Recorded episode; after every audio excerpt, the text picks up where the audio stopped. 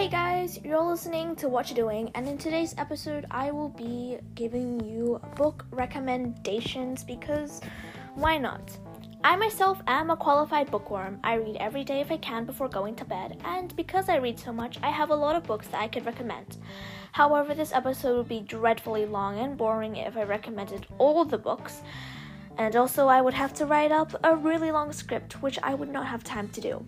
And yes, I am scripting this episode because I need to give brief summaries of the books, and I can't do that off the top of my head because I haven't read some of the books in a long time, and my memory has of my memory of those books has gone well, ancient and crusty.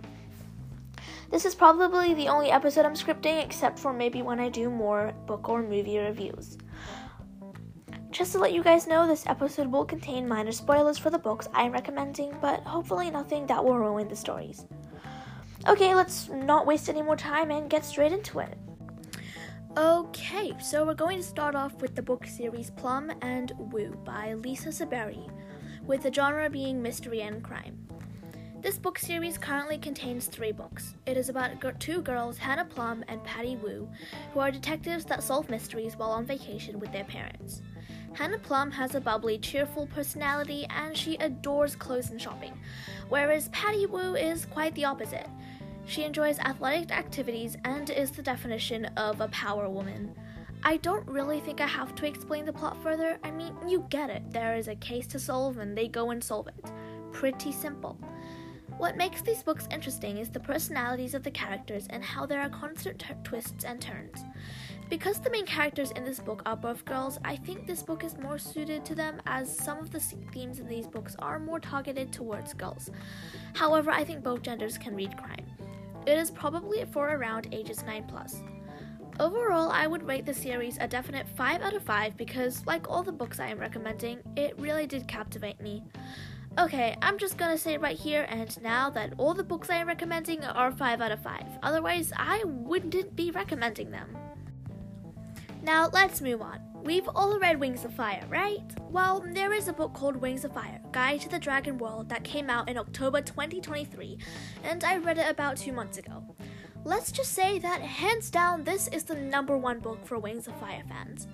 It is filled with a bunch of information about every tribe and includes letters from dragon to dragon, scrolls written by students from Jade Mountain Academy, excerpts from ancient scrolls, conversations between the dragonets of prophecy, descriptions of the abilities of each dragon tribe, and more. This book contains colorful images and quirky humor, and the last two pages are pretty funny too. I won't reveal what it says on those pages because that is for you to find out. This book is most definitely a must read for all Wings of Fire fans, so make sure to get your hands on it ASAP. By the way, I noticed a confusing detail in the book. Apparently, Flower, Smolder's pet scavenger, is now called Rose. It never actually mentioned in the guide that her name had changed, but I saw an image of her and Smolder and she was labeled as Rose. Hmm. Anyways, moving on to another mystery book. My favorite genres are fantasy and mystery, so you'll see a lot of that here.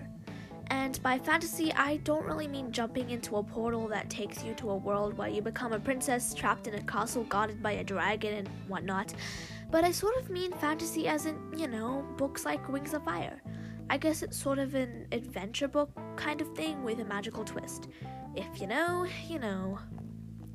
Alright, back to that mystery book series. It's called Murder Most Unladylike by Robin Stevens, and it's like the best mystery crime book series ever. It is filled to the brim with suspense. Even though I haven't read the whole series yet because I can't find all the books at my library, but my goal is to finish the series. By the way, if you know any interesting mystery book, please let me know.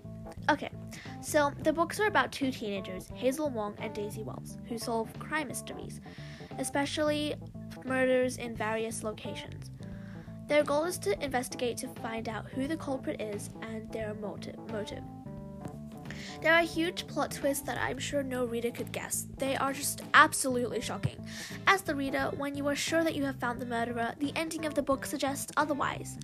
If you love a good mystery with an exciting twist, then I have three words for you read these books. I used to read a magazine where literally everyone said that Murder Most Unladylike was their favorite series. I'm not exaggerating. Seeing as this series contains murder and crime, I do think that it is suitable for ages 11 plus, although some sources on the web suggest a younger age like 9. I don't really think 9-year-olds should or could read this book unless they are like super good reader with a huge vocabulary.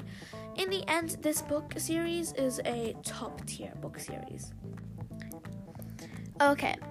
Uh, so, oh my god, guys, believe it or not, but we have only done three books so far, and there's nine more to go. Maybe this episode is going to turn out dreadfully long after all. Well, I hope y'all stay tuned at least. You know what? I'll do two parts. So in this episode there will be six books, and in part two I'll do the last six books. Sounds good to me. Okay, so I wrote that in the script, but um, I actually realized that this did not go for very long. It's only been going for about six minutes so far. I could actually do all of them in one episode, but I'm not going to. Um, it's just the script looks really long from my perspective. If I scroll through it, it really does look like a whole play. But when I say it, it's not really long at all, so eh. Oh, okay, well, let's move on. So, now the next book is Magic Misfits by Neil Patrick Harris. It is a series that consists of four wonderfully magical books full of mystery and adventure. It is about six kids who all have the ability to perform some sort of magic. Let me introduce them to you. There is Carter, who is a street magician, Leila, who is an escape artist extraordinaire, Theo, who is skilled at levitating objects, Ridley, who is the mistress of transformation, and finally, Izzy and Ollie, who are twins, and they are experts at distraction. I don't remember much about the book series except that it is really super good since I read it around three years ago. I know that the kids team up with an older magician to save their town from an evil villain called Bosso. It sounds like your average novel, but it actually really quite is engaging. So give it a try. I recommend this series to ages 10 plus. Alright, next up is The Hunger Games by Suzanne Collins, which I'm sure most of us have heard of. Here's a brief description of what the story is basically about, anyways. The nation of Panem is split up into 12 districts, all ruled by the Capitol. Every year, each district must give up two tributes between the ages of 12 and 18, one male and one female, to fight for survival in the annual Hunger Games. It is kind of gory as the kids are forced to murder each other until there is only one survivor, who is then declared the winner of the games. Honestly, if you've never read the series before, you might think this is the worst thing you could write about, but really, it is an amazing series. The courageous main character, Katniss Everdeen, who is 16 years old, actually volunteers to become a tribute after her younger 12 year old sister, who was chosen to go. Whether she wins the games or not is pretty obvious. Remember, she is the main character and the narrator of the story. This book series is suitable for all genders and is definitely nothing like your usual book. I personally love the unique plot but also the character development. There are also movies, movies of the Hunger Games that are rated M, however, the books are much better as the movies do skip a few important parts. I watched the m- first movie and to be honest, I enjoyed it, although other people on the internet are way more critical. I'm pretty sure this book series is aimed for like young adults, but you know, I think 13 plus maybe. I mean, like, I didn't read it 13 plus, but still, still, 13 plus. Unless you can deal with it, but probably not anyone under the age of 12. Okay, and the final book for part one is How to Make a Movie on 12, How to Make a Movie in 12 Days by Fiona Hardy. If you're looking for a good book to read but you don't have time for a series, then you can enjoy this single book. It's about an 11 year old girl called Haley who inherits her grandmother's camera after she passes away. Haley's dream is to become a short horror film. Sorry, I read that wrong.